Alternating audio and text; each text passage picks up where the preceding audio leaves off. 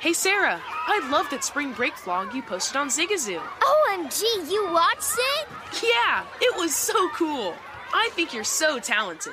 Social media is only positive with Zigazoo, the world's largest and safest social media network for kids. In Zigazoo, all community members are verified kids like yours, and all content is fully human moderated. Try out Zigazoo this spring break. Download the Zigazoo app today. Whether it's your first time betting or you've been gambling for years, have a plan and know the game. Be aware of the rules and odds before you gamble. Set a budget and never gamble with money you can't afford to lose. Take a break and consider teaming up with trusted friends to help you stick to your budget. Remember, if you or a loved one has a gambling problem, call 1 800 Gambler 24 7 or go to helpmygamblingproblem.org for free confidential services. CNN Underscore's Guide to Sleep has tons of recommendations for products that can help you get the best night's sleep ever. All right, let's face it, most of us have had trouble falling or staying asleep at some point, and there are a lot of products and hacks claiming to be the solution to our sleepless nights. That's why the CNN Underscore team spend hundreds of hours testing products to find the ones that can make a huge difference in the quality of your slumber. Visit underscored.com now for our ultimate guide to getting better sleep. Billie Eilish and Finneas O'Connell, they're with us today on Crew Call. I'm your host, Anthony D'Alessandro. Billie's vocals, it was automatic art. You know, I had to like choose a more challenging route than just like da da da da. You know what I'm saying? Like it could have been like easier. And a lot of people have asked me like, how did you choose to have it be so soft and like so simple and what else was it gonna like that's what the song wanted thanks for listening to this episode of the crew call podcast on deadline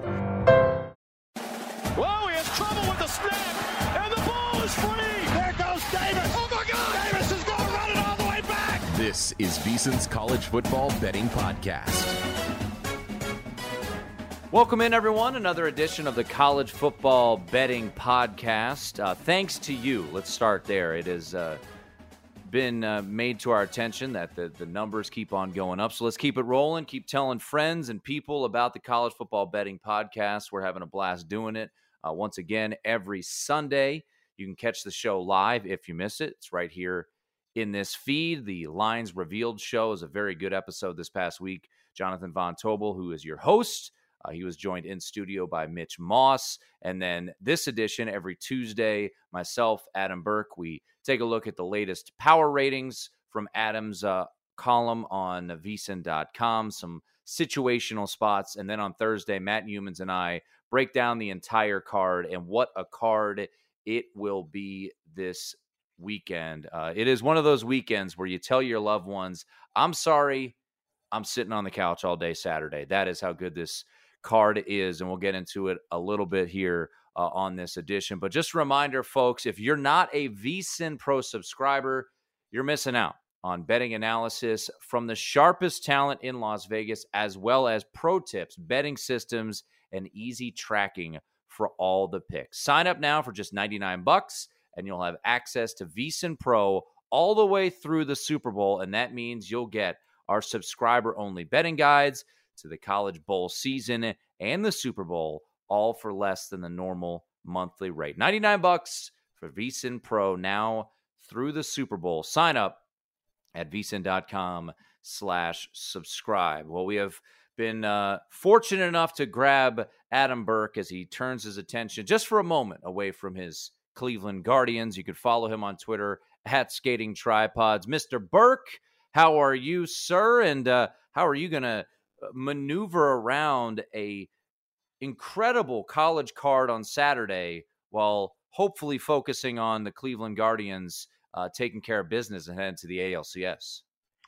Yeah, it'd be great. It'd be great if Saturday was a uh, chance for them to move on. I-, I will say, I mean, look, you know, being a Clevelander, born and bred, 35 years there in Cleveland, uh, the Guardians will come first on on Saturday over everything else. Even though this is a very very good college football card, but good to be back here on the show. Sorry I missed last week. Had a family thing to take care of, and uh, like I said, just happy to be back as we're already halfway through the college football regular season after this week. Yeah, I, I don't like when people bring that up. Um, I this is my favorite college sport. basketball though.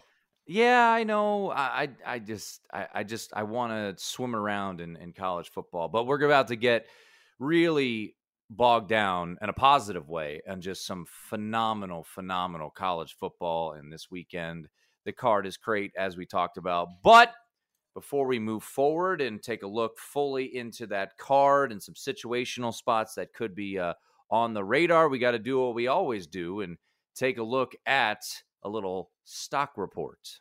Adam Stock Report. All right, we'd like to be positive on this podcast on the Tuesday morning because it's a Tuesday morning and you may be a little groggy. Maybe you had uh, the Chiefs laying uh, a big number and uh, that didn't come home, or you had the under on Monday Night Football. Whatever it may be, uh, here we are. So let's uh, look at a little stock up. Stock up. All right, Adam, VSiN.com. That's where you can check out Adam's power ratings for each and every week. Week seven now, and a team that has jumped quite a bit. And I think it coincides with the fact that their quarterback, who looked so good against Alabama and looked the part once again against Oklahoma, in what a beatdown over the weekend. So, what have you done with the Texas Longhorns? Are they back? Well, they sure seem to be. Uh, I mean that that performance against Oklahoma, and I realized Dillon Gabriel wasn't out there, and, and the Sooners were completely screwed on offense. But Texas showed no mercy, as they you know shouldn't in a game such as that. So I moved Texas up seven points here with Quinn Ewers coming back off of that performance. But obviously, I haven't upgraded them enough because my number is short here this week against Iowa State. So does seem like the market very much in love with the Texas Longhorns right now. And in fact, I see Jeff Sagarin has Texas as his fourth ranked team in the oh. country. So I guess I still have to make another adjustment to the Longhorns. We'll see what they do in a difficult spot here this week against Iowa State. But I just want to mention, you know, Ewers comes back, looks great. Obviously, appears to be quite an upgrade over Hudson Card. But the quarterback situation across the country, you know, Malik Cunningham last week, Will Levis, Bryce Young, KJ Jefferson. Jalen Daniels gets hurt. Devin Leary from NC State also hurt. Tommy DeVito for Illinois. And Illinois, they should have covered that game, but you know, DeVito goes out. Sitkowski doesn't really do anything at the quarterback position for any of the programs he's been with. But there are so many quarterbacks that are hurt. There are so many group of five teams that have made quarterback changes. I mean, you look at San Diego State, for example. You know, they made a quarterback change here over the weekend uh, they went with Jalen Mayden. He's The played safety. one game. He's played one game. He already leads the team in passing yards. So it's just it's very very hard right now to power rate these teams to kind of figure out where these numbers are going to be early in the week because there are just quarterback changes everywhere and you've got some big differences between starter and backup across the country. So admittedly it's it's been a difficult college football season for me kind of across the board, but right now with these quarterback injuries, it's just extremely challenging to know how to rate some of these teams properly. Yeah, uh, th- th- there's no doubt, and you certainly look at Texas and the way that Alabama game played out. They they should have you know won. Questionable calls go against them uh, down the stretch. Bryce Young makes some magical plays. Quinn Ewers gets hurt. Uh, it's it's really a big what if, and you know they're one of those teams that if we did have the expanded playoff, you wonder. And you know once again they lost to Texas Tech in a kind of a crazy game um, and they got a lot of work still ahead of them. But uh, they they looked the part, and we'll see this weekend. I actually in in, a shortened letdown list, in my opinion, uh, they're they're on it. So we'll get to that in just a little bit. But I want to keep rolling with uh, with your power ratings, and you know a team that um, we're going to get into it. I tweeted out on Monday about some popular dogs, and I was hoping to get some splits, and I think that's going to be something we're going to move forward.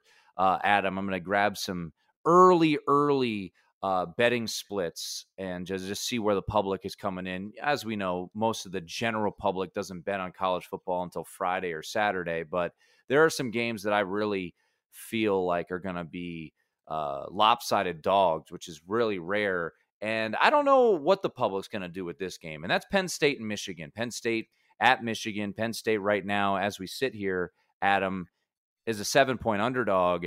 And uh, you've upgraded Penn State, and and I would agree with that. I, I've been impressed by the Nittany Lions this year. Uh, I faded them week one. They were fortunate to win on the road at Purdue, but since then, I've I've been I've been thoroughly impressed. I mean, you know, two weeks ago, kind of a weird spot, one that I wish we had pointed out on the podcast, where they had a bye week and then Michigan waiting, playing Northwestern, who's been just absolutely garbage, and they struggle a little bit and don't cover. But uh, what have you done so far with uh, Penn State? I know this is uh, one of your bigger risers.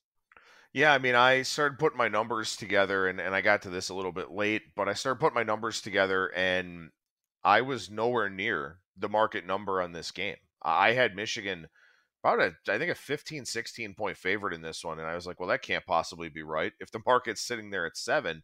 So I did wind up upgrading Penn State uh, about four and a half points here. And I still have this as a double digit favorite line for Michigan. First of all, I'm not a big James Franklin guy. So I'm, I'm always slow to react when it comes to Penn State because he's such a bad in game coach. But I think part of this, and, and there's a lot of this out there in the marketplace for this week, and this is something that we probably want to talk about a little bit more here as we go forward. Michigan, according to Jeff Sagarin, has played the 111th ranked schedule in the country. so there are some teams out there that haven't been challenged or haven't been challenged much. And their lines have been a little bit shaded relative to their strength of schedules here. Not that Penn State's played a grueling slate or anything like that. They're 70th in Sagarin's strength of schedule, but obviously they're getting a little bit more respect for the body of work that they've played so far as opposed to Michigan. So I think maybe that's something where I kind of had a, a mispricing on this game. But I did, you know, start putting my numbers together and, and thought, well, I guess I'm, you know, maybe a little bit too low on the Nittany Lions. So we'll see if I was right to move them up or if, or if maybe the market was wrong in this game. But I don't know, seven still looks cheap to me. Yeah. And uh, once again, there are five top 20 teams that are underdogs. Now, some of them are facing fellow ranked teams. Um, and some are higher, including Penn State facing a higher ranked team in Michigan. So we're going to get to those games a little bit later on. But you know, continuing to take a look at, at your power ratings, um, you know, Boise State is a team that I think a lot of people. Uh, I know Jonathan Von Tobel wrote up Boise State for our Mountain West uh, preview to start the year, and he was you know low on Boise State. Felt like this was a team, JV uh, Adam, that was kind of skating along based off of reputation. And I think that proved out. But it now feels like the boys from Boise are actually are playing pretty well. The Mountain West, to be honest, this year is is all over the place, man. I mean, I took a, and I mentioned this on VSiN Primetime last week. I, I took a six to one on San Jose State at BetMGM last week to win the conference. Just look at their schedule, how it plays out. They're now a north of a touchdown favorite on the road at Fresno because of the injury to Jake Haener. Um, you know, San Jose State is after opening the season looking like complete and utter garbage and being fortunate to beat FCS Portland State has really turned it around and thumped UNLV. But you know, Boise State, uh, new offensive coordinator, as you pointed out in your write up in Dirk Koetter, It, it looks like you know they're starting to show some life there in Boise. Yeah, back to back weeks for the Broncos with 316 rushing yards. So I guess they've kind of realized that they're very thin at the quarterback position. They've decided to load up with the run, and it's been very beneficial for them. And it's always intriguing when you get these scenarios where a team's really badly underperforming. Didn't necessarily love the hire of Andy Avalos there, but you know I don't really know. Uh, it's it's very challenging when you kind of start having all that coaching turnover. But I thought maybe the offensive coordinator was just being scapegoated here. Evidently not, because their offense looks much, much better now with Dirk Koetter telling them what to do. You know, a guy that's obviously extremely experienced both in the college and the pro levels. So I moved Boise State up four and a half points, and they're on a bye this week. So I don't know if that's an accurate representation of how much better they are or not. We'll see what their line looks like next week. But this ground game is very, very potent for the Broncos right now. And to your point, I mean, the Mountain West is just not good. I mean, you and I really liked Air Force coming into the year. They've underwhelmed significantly. The West Division is just awful top to bottom outside of San Jose State. And I guess UNLV to some degree, but they've come back to earth now. Um, I mean, Boise State, San Jose State might actually be your title game here.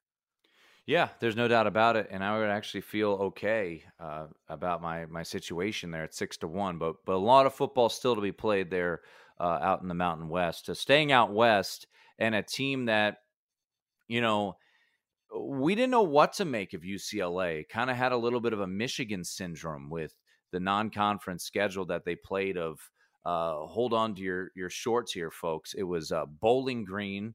It was South Alabama, and how could I forget Alabama State? So uh, you know, UCLA's power rating in the state of Alabama is pretty strong considering they beat South Alabama and Alabama State on a game winning field goal. Then they played Colorado.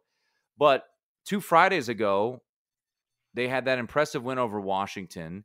And then this past weekend, in a situation where I didn't know what to do. Was it a letdown spot for UCLA? Was it a look ahead spot for Utah? Was it neither because both of these teams are top 20? And ultimately, UCLA does it again. Dorian Thompson Robinson, very strong, four touchdown passes. Uh, they have continued to prove that Zach Charbonnet is the real deal at running back. And, you know, Utah handed their second loss, which I actually kind of like heading into this USC game, which we'll get to in a moment. But UCLA now 6 and 0. No letdown coming this weekend, Adam, because they're off. And then they have a chance to play Oregon. So, really, UCLA, you know, you look at teams like Washington or a team like uh, I think USC uh, avoids Oregon, if my memory serves me correct. There's no rest for the weary here for UCLA. It's Washington, Utah, bye week, Oregon. But if they get by Oregon, boy, are they set up nicely. Uh, regardless of the outcome, the second to last weekend of the season against USC, to be in the Pac 12 championship game here in Las Vegas. So, what have you done uh, with Chip Kelly's squad after another impressive win? Yeah, I bumped the Bruins up four points here, and you know, I mean, I was on Washington in that game a couple of weeks ago, and uh, you know, one of a string of bad bets I seem to be making here lately, and and the Pac-12 is just a very challenging conference to figure out. I think year in and year out, but UCLA looks very, very strong, at least offensively. Defensively, they still have some issues, and that's a concerning thing when you go up against a team like Oregon, who you know they had that game against Georgia, and they've looked really, really good since then. So, you know, maybe the Ducks have kind of figured something out. But then it was hard. You know, I, I looked at this and I'm thinking, okay, I don't know the last time somebody had over eight yards per play in a conference game against Utah. It's something that just doesn't happen. But then you also look back at that win over Washington, who lost to Arizona State last week, and you kind of wonder, okay, well, maybe Washington's just not that good. Are we sure that you know, Utah is that good with the two losses that they have already. So I moved UCLA up four points. Again, I don't know if that's an accurate representation because they're on a bye here as well. But all of a sudden, this this Pac-12 is uh, kind of throwing me for a loop a little bit, especially with a team like Oregon State where they have a coaching change. I dropped the Beavers five and a half points this week to kind of get more in line with the market. Uh, it's just a lot of moving parts in the Pac-12 to be sure. Yeah, there really is. And you look at a team that you also upgraded was at Arizona State. I mean, who saw this coming? But apparently, uh, the goal last weekend should have been if we had a crystal ball, bet on every team with an interim coach because they went 4 and 0. Now, uh, they also Colorado didn't lose, so that's good. You know, shout out Mike Pritchard's uh, alma mater. Good job not losing on your bye week. But you look at uh, Arizona State, you look at Wisconsin, um, you know, Georgia Tech has now won two, and my under three and a half, uh, two in a row, I should say. My under three and a half bet looks completely dead with uh, with their win over Duke this past weekend. So uh, apparently, interim coaches are are where it thrives. Uh, you know, moving forward. Uh, just to kind of poke around a little bit more at your uh, your your power ratings. Uh, so we mentioned, you know, other teams. You've upgraded Texas State. Who saw that coming? Uh, they beat Appalachian State, smoked them over the weekend. I, I, I can't figure that team out. I've bet on them multiple times and have been wrong, so I just stayed away. And of course, they go out and win against Appalachian State, uh, a game that I was at here in Las Vegas. Notre Dame, uh, Notre Dame goes out and beats BYU. BYU, another tricky team to kind of figure out. It was the first game this year Adam, that they had both Gunner Romney and Puka Nacua playing together, and Nacua ended up with no receptions in that game. Um, so, and it was a game where Notre Dame was, you know, up twenty-five to six, and and BYU came back to make it a one possession game, but ultimately Notre Dame prevailed twenty-eight to twenty. So, you know, when you look at the Irish, they've seemed to figure some things out. And we actually talked about this after the North Carolina game when you know there was a bit of an upgrade for the Irish too. I don't think they're back to where we thought they were post Ohio State, Adam, but it feels like Notre Dame's kind of settling in as okay, they're not as bad as the team that lost to Marshall, but maybe they're not a top 10 team. It feels like they're in that, you know, 15 to 25 range. Yeah, I mean, for Notre Dame, look, it's tough coming out of the gate playing Ohio State, especially with Marcus Freeman and, you know, kind of the back and forth that happened between those two teams in the lead up to that game. And Marshall, I don't really know how you explain that one, but, you know, you had a first time head coach, you had a quarterback change within the first three weeks of the season. You know, you, you had that opener against Ohio State where, you know, now as, as we look at Ohio State, now the favorite to win the national championship, that game, that data point kind of keeps looking better and better for Notre Dame, at least in terms of what their defense was able to do. But you mentioned it, you know, right after that game, I think pretty much against Cal, where you said, you know, the offensive line looks like they're finally getting a push. And that's a really big thing in college football. You know, if you can control the trenches, it's the same thing in the NFL, but if you can control the trenches, you can be a very successful college football team. Notre Dame's done that here in their last three games. I would certainly expect them to do it this week against Stanford and definitely against UNLV the following week. So I think Notre Dame is a team that, you know, I kind of have almost back to where I had them in the preseason. And they're a team where they're trending upward.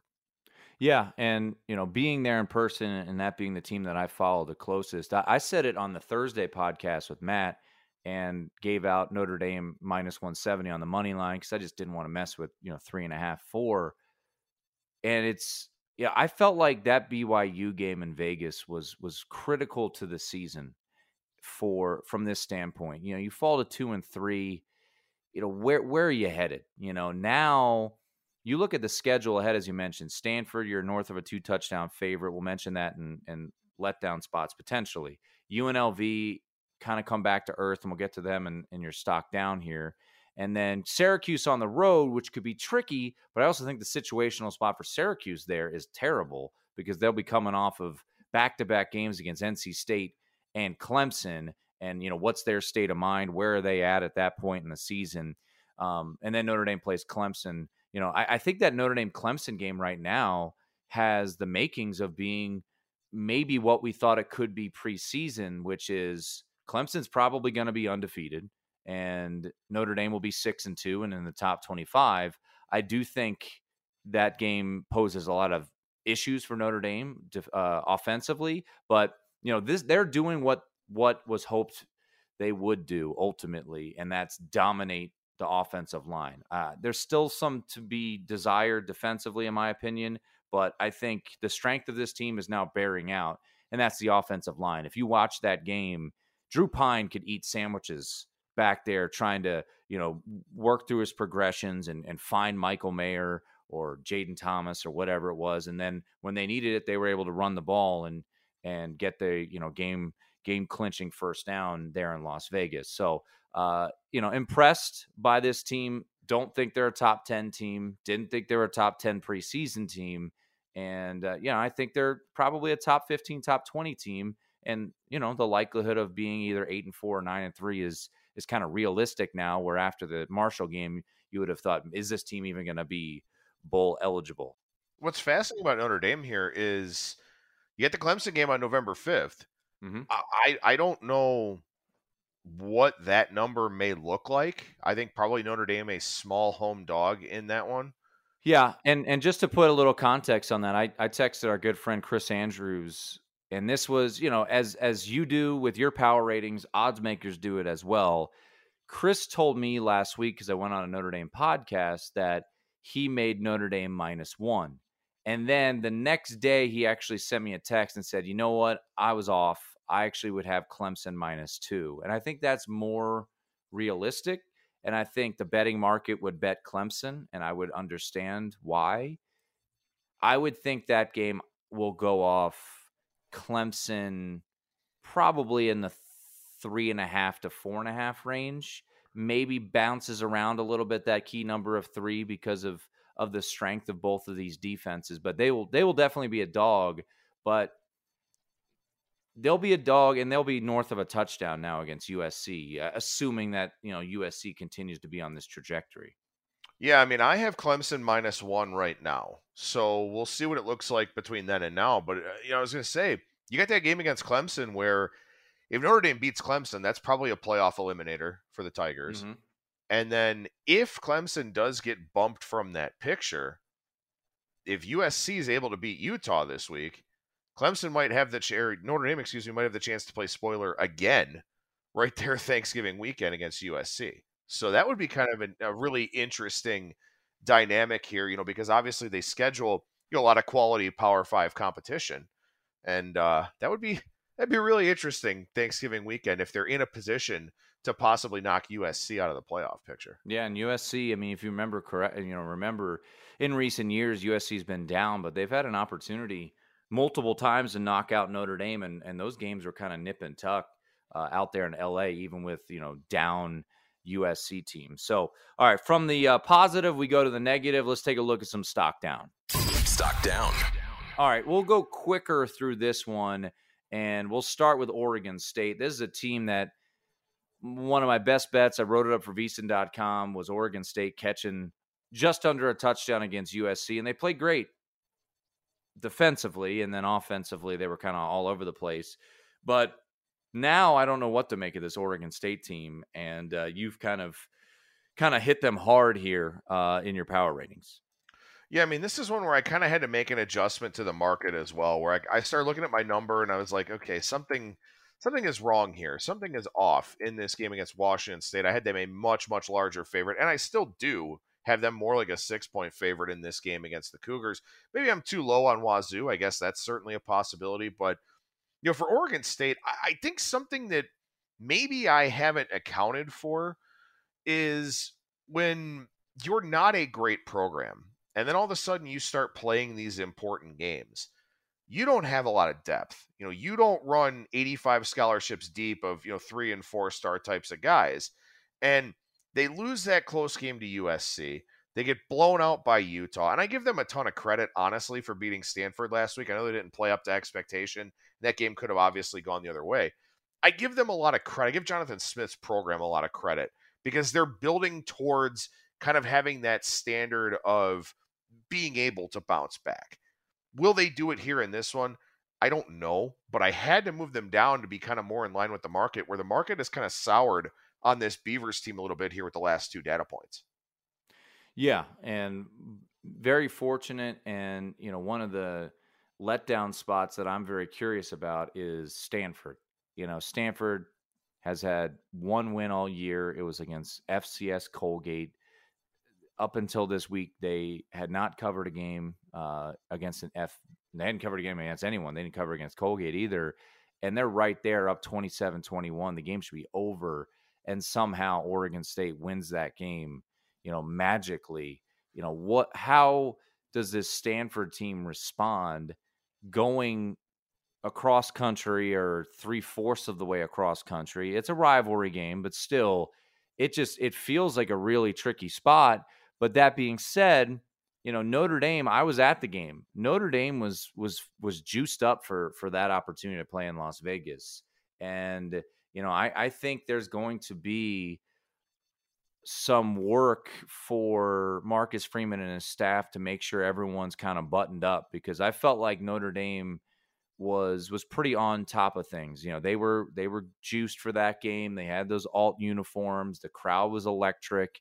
Now, fortunately, it's a night game, so I think that plays into avoiding a letdown. But I think Notre Dame and Stanford's a really intriguing game this weekend because is Stanford kind of figuring things out? Are they getting better? Or they just deflated after a loss like that to Oregon State in that fashion. And then what is Notre Dame doing? Is it saying, "Hey boys, let's let's rally together, let's keep riding," or is there a little bit of a step back after winning a game in a cool NFL stadium with some cool uniforms against a top 25 team? So, you know, the Notre Dame Stanford game this weekend is really intriguing to me and we've seen the market not really know what to do with it because it opened – at circa at I think 17. It went down to 15 and a half and now it's back at 17. So it, it, you could see some kind of battling there with this number, albeit it's a pretty big number regardless. Yeah, you know, I think one of the big problems with Stanford, and, and we'll see if they reach their breaking point here this season with with David Shaw, but they're just boring. They're just bland on offense. They they don't do any of the things that college offenses really do nowadays to move the football, to create explosive plays, all of that. And, and then last week, you know, as I talked about, Oregon State is a team kind of depth shy. You know, they've played two very difficult games back to back, and Oregon State runs for almost 200 yards, and Stanford has 3.3 yards per carry. It's just not working in Palo Alto anymore, and it makes them really, really easy to defend. So, honestly, even though my number is 14 on this Stanford Notre Dame game, I'd be more inclined to lay the 16 and a half than I would be to take it. Yeah, I, I would lean that way. I'm, I'm probably just going to ultimately stay away from this game no matter what. Um, but I, I, I think I think this Notre Dame team is starting to say, okay, we're we're figuring it out. We know our identity. We can run the ball. We could throw it to Michael Mayer. We've got a couple receivers starting to maybe step up, and I think Drew Pyne is starting to find his confidence. I, I don't know if Drew Pyne will ever be a a great quarterback, but his numbers are pretty darn impressive when you look at passing efficiency and completion percentage. So they're they're starting to kind of figure themselves out here and the play calling with Tommy Rees too. So, you know, um, curious to see how they come out because I think a lot of us expected them to build off of Ohio State and thump Marshall. That was a common thought, and I think the and the market said so, and they obviously lost that game. So it's a different situation now with Drew Pyne there, but uh, yeah, curious to see how that game uh, ultimately plays out. Just quickly, uh, a couple other teams that that got dinged for you. Uh, NC State. Now they've got Devin Leary banged up, so I they're kind of a tricky team to figure out. But uh, even if Devin Leary's healthy, Adam, uh, did you downgrade NC State? Yeah, I moved NC State down four points. I'd move them down six more if Leary isn't able to play here this week. So overall, it would be a 10 point adjustment for them with four coming just because they've underperformed and kind of relative to the market, they've really underperformed. And then six more points uh, if Leary's out. Another one I want to mention quickly, we kind of talked about them already. UNLV down four and a half mm-hmm. points for me. So in that game against Utah State that they won 34 24, UNLV was plus six in turnover margin in that game, still only won by 10 points. They've virtually beat New Mexico at home by four. They had a pick six in the final half minute of that game to make it look a little bit better at 31 20, and then just got completely trucked by San Jose State. And Doug Brumfield got hurt in that game as well. So we'll see if he's able to play. That could necessitate another adjustment for UNLV. But this is kind of the thing that happens to some of these programs. And I think Oregon State could have fallen victim to it, as we just alluded to. But these programs that all of a sudden get a little bit of early season success and then something goes wrong, and it's possible for the wheels to just completely fall off. So I think that's something that people want to look at here as we go forward throughout the rest of the year. That what you've seen so far may not be what you see going forward if that momentum is kind of upended, if some key player gets hurt, something like that. It can really send a team into a tailspin. And I think if Brumfield isn't able to play this week for UNLV, this might be the game where we see Air Force kind of look like the team that we expected. Uh, it's too little, too late for you and I, I think. But I, I think that Air Force could end up really blowing this team out if Brumfield's not able to go. Well, I think you need to be there with your Air Force gear on and saying, "Hey, I got a over eight and a half wins on you, so you know, shape up here." Um, you know, one thing that you pointed out in your article, and that's really challenging, and I actually asked Brad Powers about this on our, you know, Feast in Prime Time last week about how do you go about properly handicapping teams with quarterback injuries. And we got a lot of them, right? I mean, Will Levis is out against South Carolina. South Carolina beats Kentucky. Malik Cunningham's out against UVA with Louisville. UVA stinks. Louisville still finds a way. Uh, Alabama doesn't have Bryce Young. They look completely different. KJ Jefferson was out uh, for Arkansas.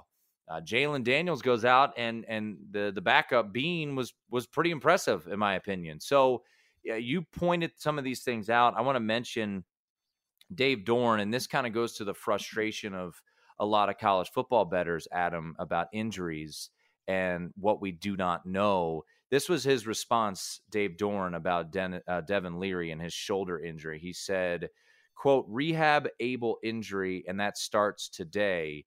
There isn't a timeline. It could be this week, it could be six weeks. I mean, that is just so infuriating when it comes to trying to figure out what players are available. So, I mean, as you pointed out, NC State, they could be losing a all conference quarterback for six weeks, or they could have him this weekend. You know, we don't know, and that's that's kind of the frustration of of trying to know what's going on with injuries. Yeah, it's really difficult, and and from an odds maker standpoint, it's really difficult as well. And and what I've kind of found is when they open the games early in the week, they kind of split the difference. It'll be somewhere in between the full adjustment if a player is officially ruled out of a game. So they'll make you know, let's say for example, like I think Will Levis is worth about seven points to the spread for Kentucky. So they'd probably shade Kentucky's line maybe three and a half points off of their power rating with Levis, and then see what happens throughout the course of the week. And you know, that news came down that Levis was maybe not going to play last week, and that number started dropping like a rock. Then there was a report that maybe he was going to be able to go. So then that line kind of ticked back up a little bit.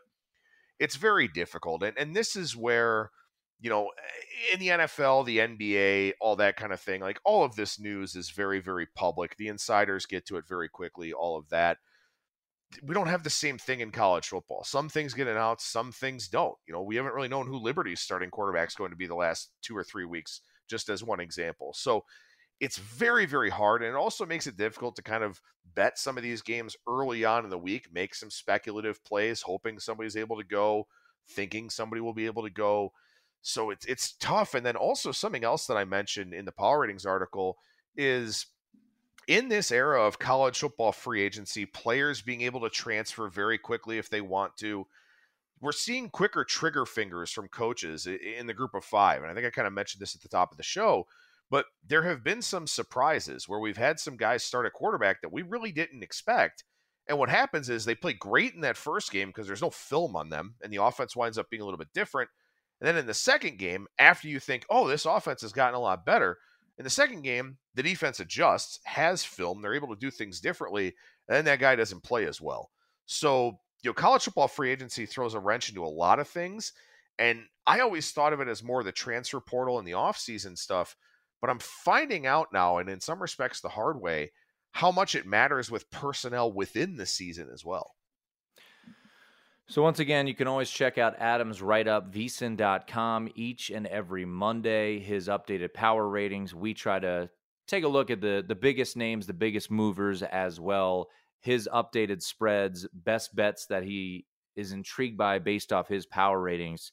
One thing I want to take a look at because this this slate this weekend is absolutely tremendous, right? Penn State, Michigan, noon Eastern um, you know, at in that 330 window, Alabama, Tennessee, Lord knows what those ratings will be. At the same time, Oklahoma takes on Oklahoma State, I should say, takes on TCU.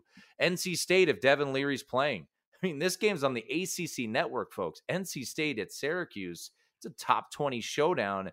And then at nighttime, you know, one of the games that certainly I've been looking forward to for quite some time, USC Utah. I know a little buzz has taken off with UCLA uh, smoke in Utah, and then you've also got Clemson and Florida State. So I thought you I were going to say New Mexico and New Mexico State. I mean that game too. I mean that's a that's a huge huge yeah game. that game too. yeah yeah that one that one battle you know? for the battle for the victory bell North Carolina and Duke nice little rivalry game there. Yeah, good good on them getting a prime time spot there for the old uh... on the ACC network. At least I get that channel, unlike other uh, networks from conferences. Um, but I, I did want to mention this, you know, whether it is square dogs, dogs with fleas, as Chris Fallica likes to say, four of these teams, and you know how this isn't the sole way I handicap, but you know, I look at the line that seems a little fishy, and sometimes you know I embrace the stink of that, Adam. So a couple of these games I think are going to be very, very public dogs, which I say is always kind of a worry. Just be careful. And I'll start with Utah and USC. I already thought this game would be a public dog situation, but the scenario that we have going into this game, which is Utah just got smashed on national television and USC's undefeated. Uh, I don't think they've looked all that impressive, but they've figured out ways, and here they are undefeated and yet they're catching points. And we've seen this number, you know, touch three, bounce right back up. We'll see what it ultimately does. But it's one of those games that I always like to point out. when it's just hanging there three and a half, it, it's it's like that old Geico commercial where the guy is dangling the dollar, like, "Ooh, I got a dollar." I mean, does this is that it's too good to be true type of situation. I really like Utah. I want to get three. Maybe we'll get three, but I, I just feel like this is going to be a very public side come Saturday night. All right, so I'm going to get on a soapbox here for a minute, and maybe I shouldn't. But yell at me? No, I'm not going to yell at you. But maybe I shouldn't. but look, the the problem with betting splits and looking at them specifically from an individual source is that some books take a different nature of action than others. There are going to be some sports books that take almost exclusively public action. There are going to be some, and most notably in the offshore markets, that will take sharper action at some higher limits. So, to me, I think you, instead of looking at the betting splits and the percentages and this and that, you mentioned this, Tim, and you're absolutely right with what you said. You want to look for context clues in the line. You want to look and see does this Utah game close three and a half? If it does, that really says a lot about you know kind of the sharper market perception of Utah because USC has done no wrong really to this point in the season. Utah's got a couple of losses. So people will kind of look at USC and, maybe I'm guilty of this in my power ratings where I've got USC minus one in this game now. But you know, you want to look for those context clues with the line, with where the line goes, where there is kind of a line of demarcation, so to speak, where you get the books really digging in those are the things I think you really want to look for. Something like an Oklahoma State and TCU is another example where Oklahoma State, Mike Gundy is really good in the underdog role. Really, really good. But we see this line with TCU now as high as four out there in the marketplace. It's gone up from three with juice or three and a half to four. That's a big early week indicator for me that the betting splits aren't going to show in most cases. So I think you want to look for the context clues that are out there with what the line is doing and what the line is saying. And I think that's a lot more powerful than looking at these percentages where, you know, sometimes they're a consensus, sometimes they're just from one book. They're not always going to be all that accurate and all that reliable, but the lines themselves and the movement of them or the non movement of them, I think is what is the most reliable thing that you want to take a look at. Yeah, and and and honestly, you know, for me, and people have heard me say, you know, this line stinks. It's a stinky line. The reason I say that, you have to know what these teams have done too. And when I started getting into that type of handicapping, it was there wasn't betting splits out there, or maybe one site or two had them, right? But you could just kind of gauge the perception. And uh, I joke with a friend of mine.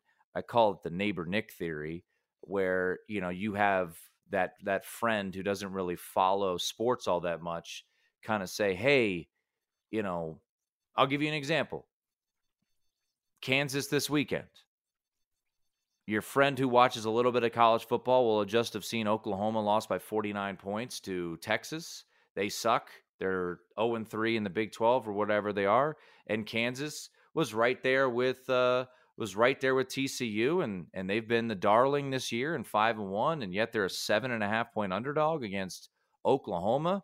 Well, that just seems easy. Give me the points. And every once in a while, maybe your neighbor is right, but I, I just say, you know, like be careful with those types of lines. And you know, going back to what you said about you know that three and a half. I think Notre Dame BYU, maybe not to the extent of some of these games this weekend, but I thought that was a tell last week why I ultimately felt pretty confident that Notre Dame was the right side because BYU was, you know, 16th in the country.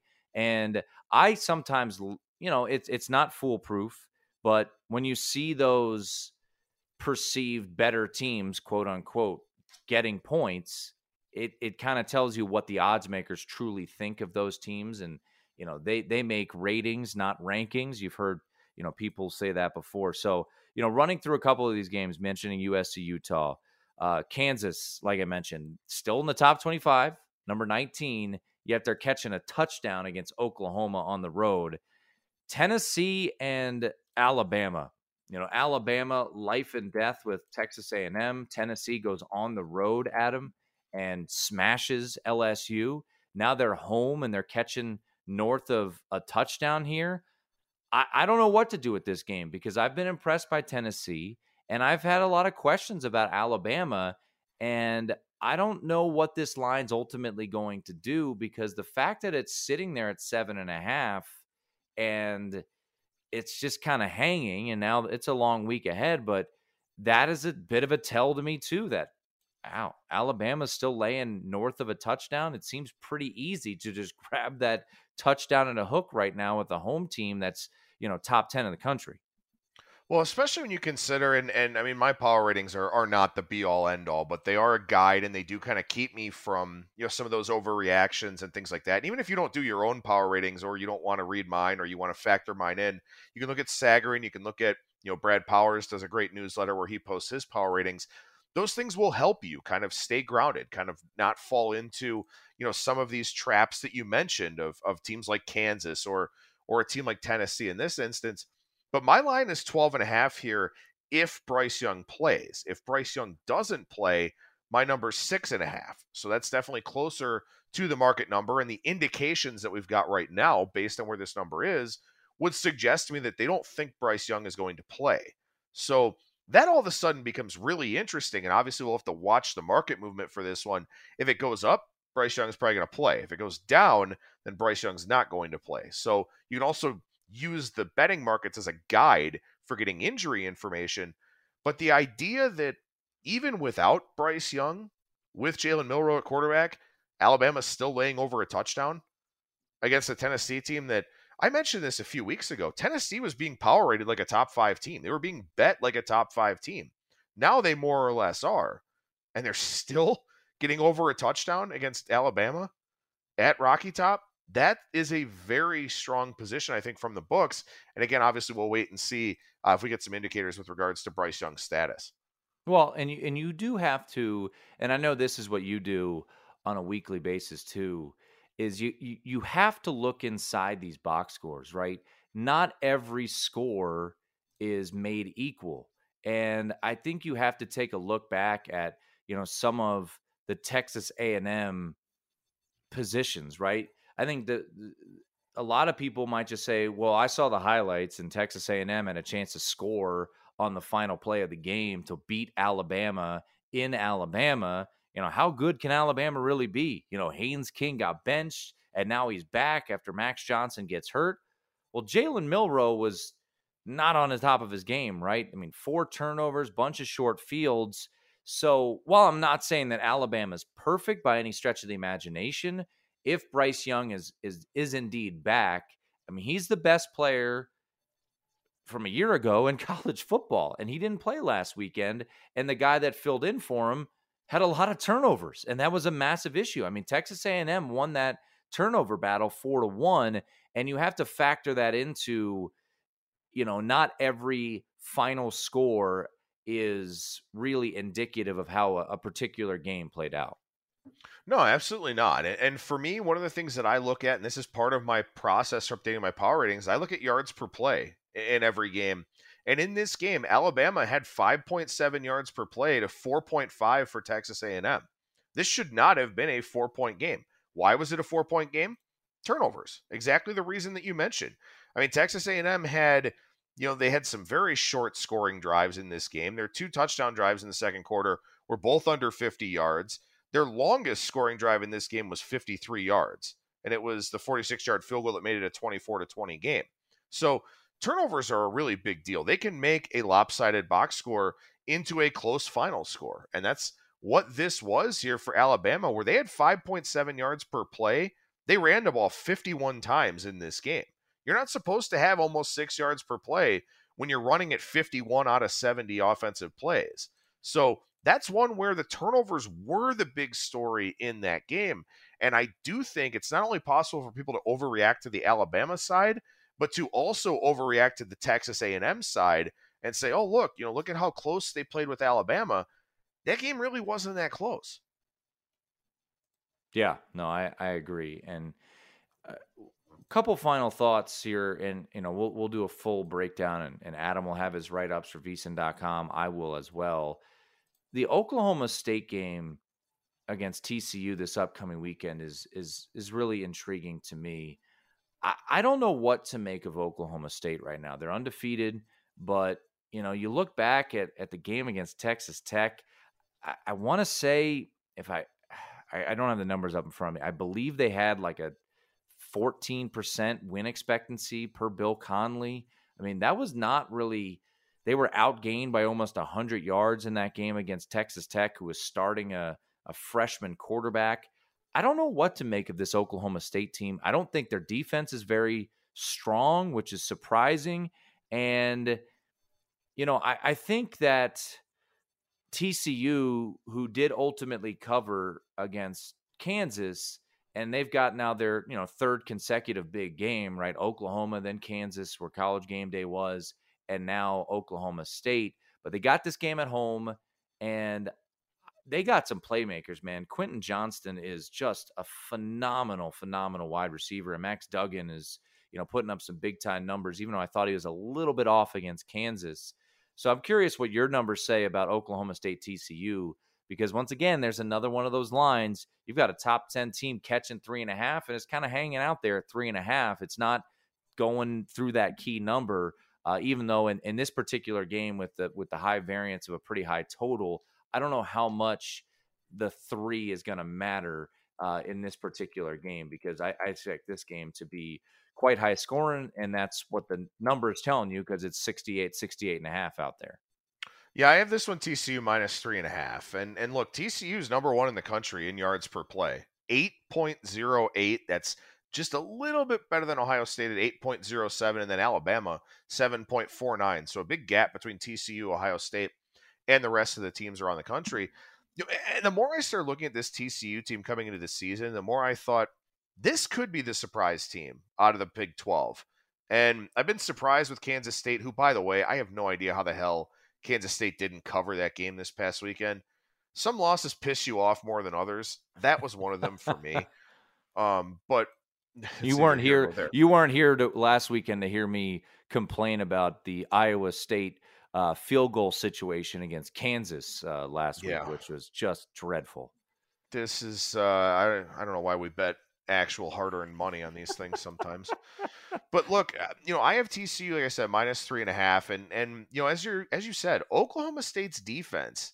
I mean, this has been a program built on defense over the last few years. Maybe they're missing Jim Knowles quite a bit, but right now they are 56th in the country in yards per play allowed. So this is a defense that has fallen off a little bit. They've only played the 65th ranked schedule in the country according to Sagarin. Now they take on the best offense in the country by yards per play. And again, as I mentioned earlier, Oklahoma State is known as being a really good dog for Mike Gundy. These are the types of games that Mike Gundy typically wins. If we see this go to four market wide or possibly end up going higher at some point, that will be an indicator that TCU is the quote unquote sharp side here in this game. And there are sharp bettors on both sides of every game. So it's kind of oversimplified to say sharp side, public side, all of that.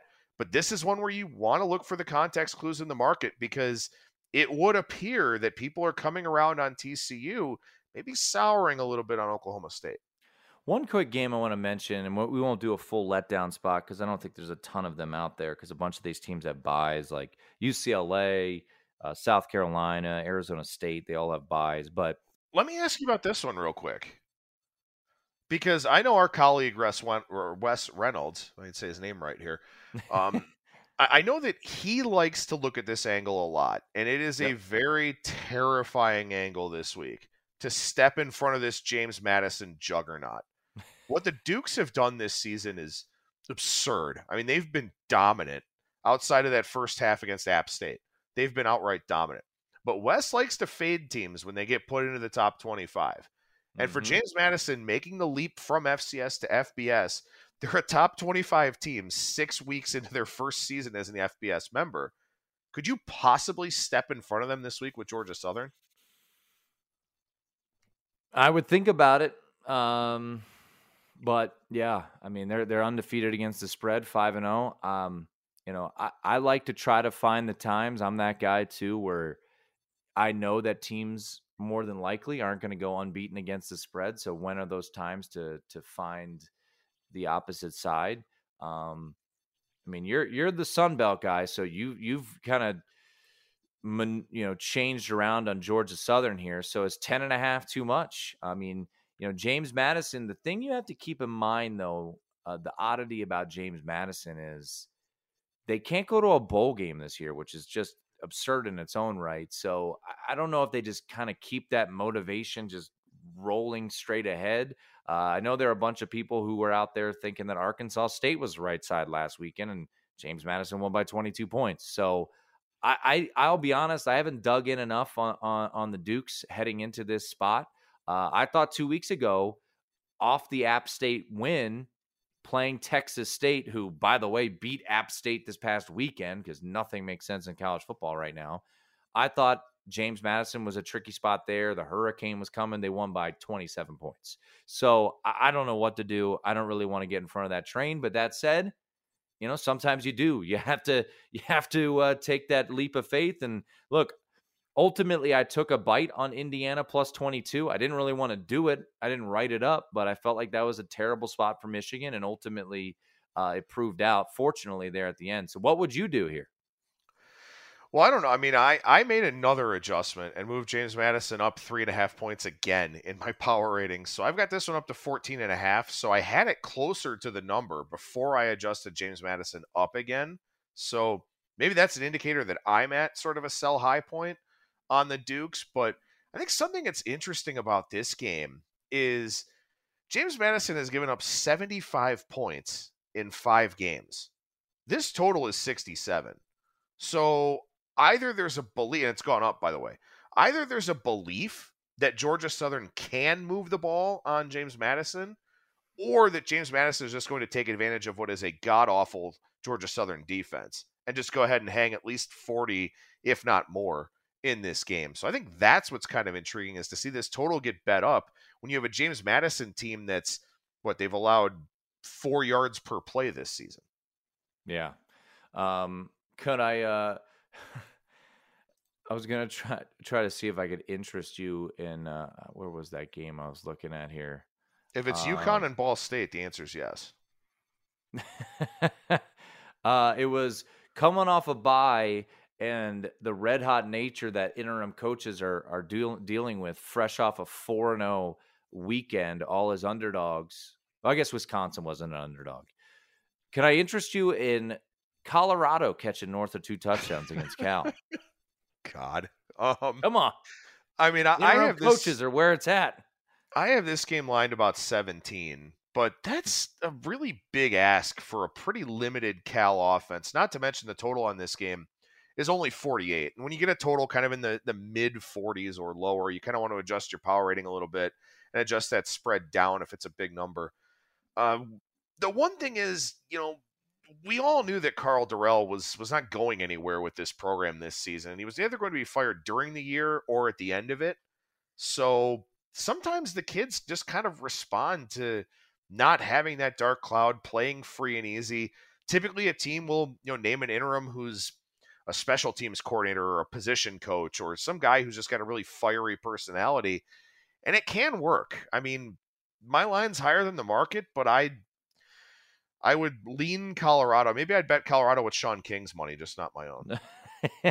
uh, yeah, Nebraska didn't cover but won. Georgia Tech, Arizona State both won as dogs, and Wisconsin won big uh, as a favorite last week against Northwestern. You wanted to hit on Wisconsin, so they're now a seven and a half point favorite over Michigan State. This opened at four on Sunday at Circa. Within 10 minutes, it was up to five. Within an hour, it was five and a half. And by Monday, it was north of a touchdown. So, what do we expect from Wisconsin? What do you expect from Wisconsin? Because, you know, Braylon Allen tweeting out about, you know, Paul Chryst and how nobody was anti Paul Chryst.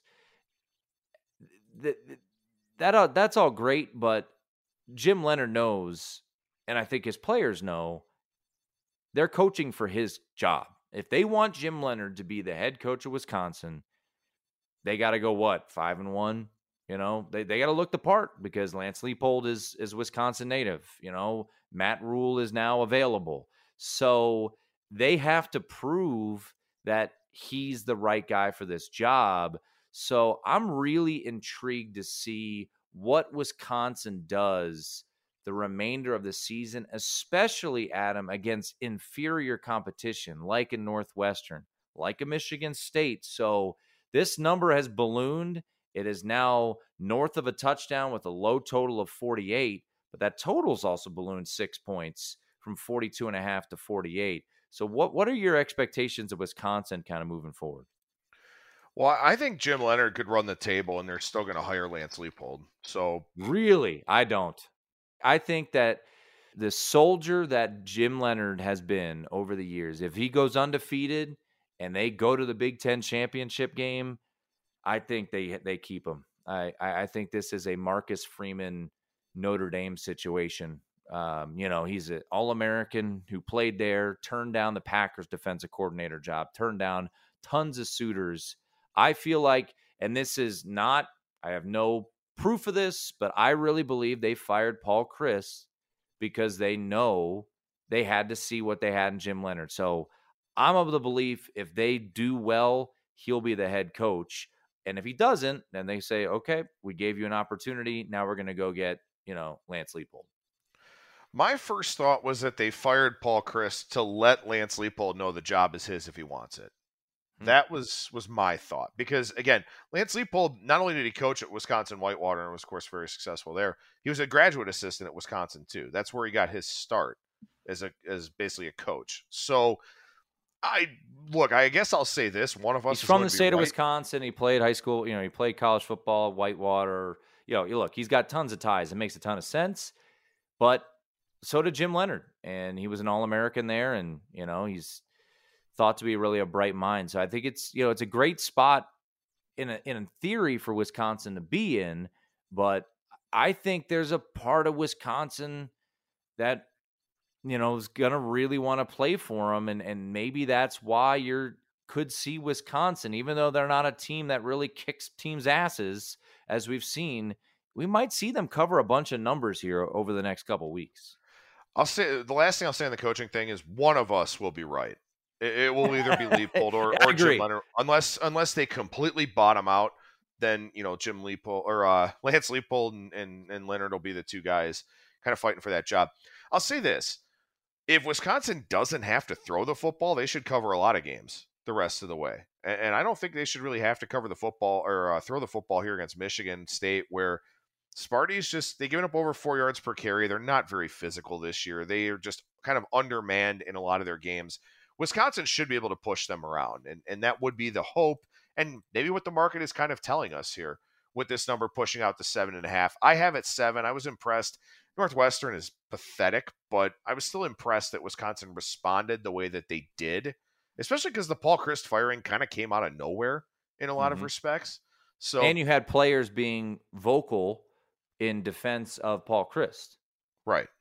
And so they I, responded with a, a butt whooping, right? And and maybe they just ride that wave into this game. And I know we're running long. I want to ask you about one yeah. other conference game here. I think is extremely fascinating. Florida State and Clemson. And this is one where, again, you're going to get some context clues in the betting market where we've already seen this line come down a little bit with some Florida State interest. It's three and a half or four with Clemson road favorite in Tallahassee.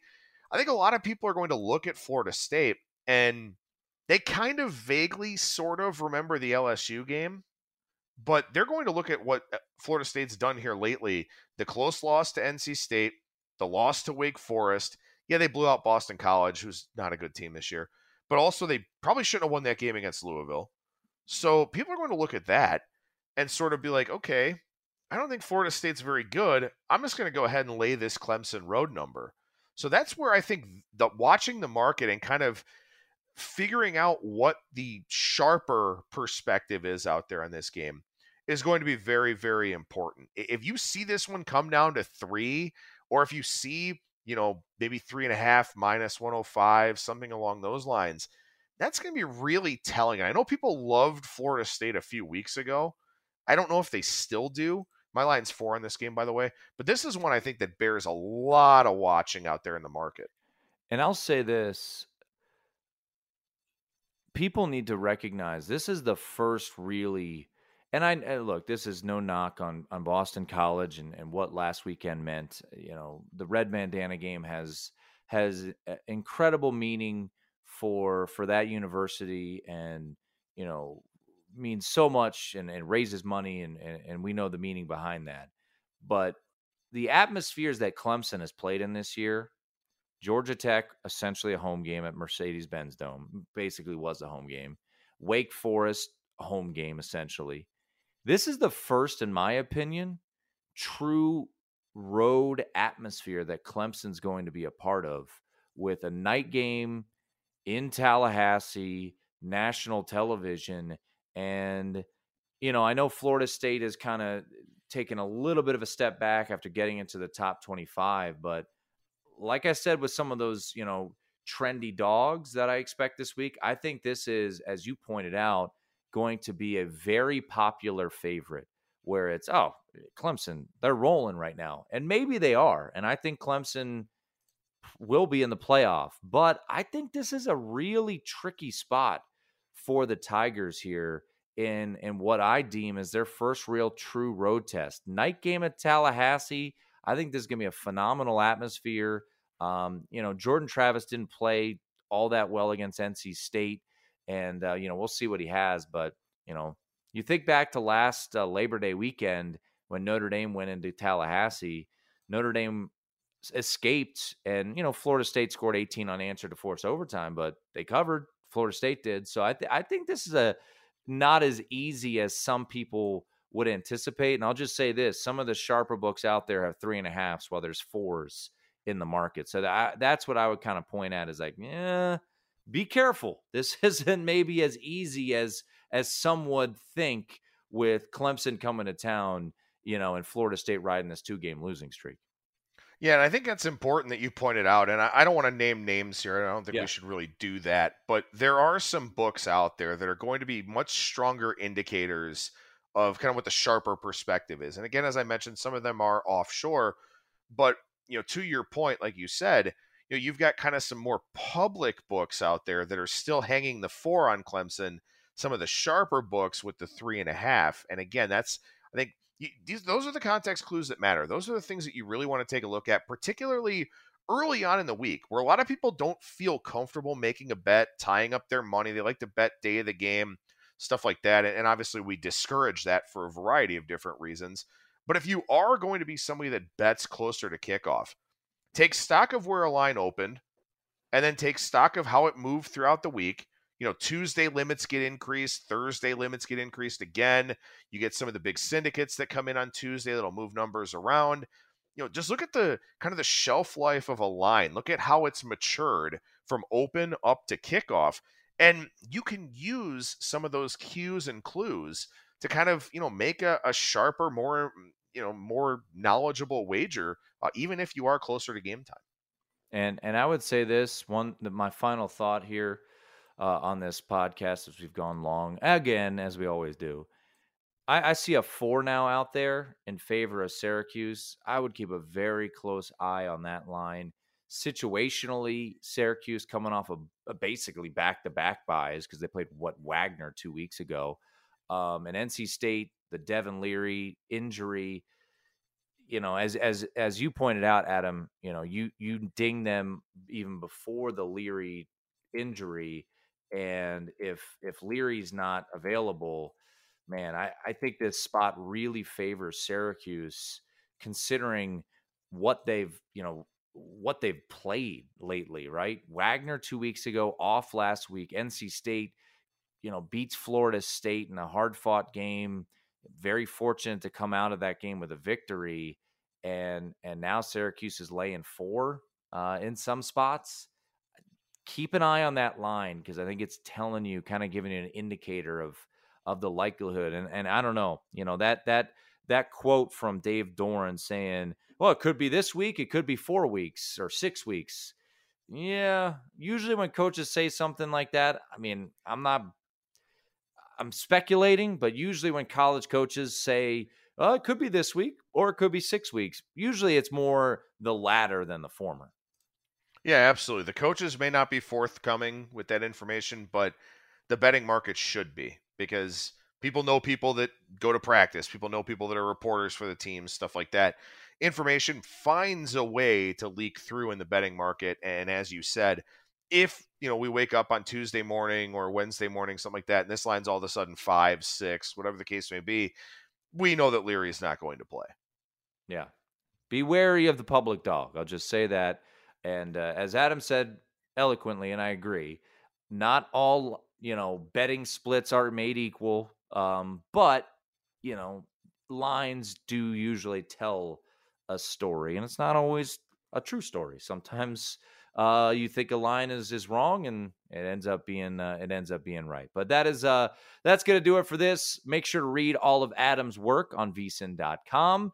Uh, you could follow him on Twitter at Skating Tripods.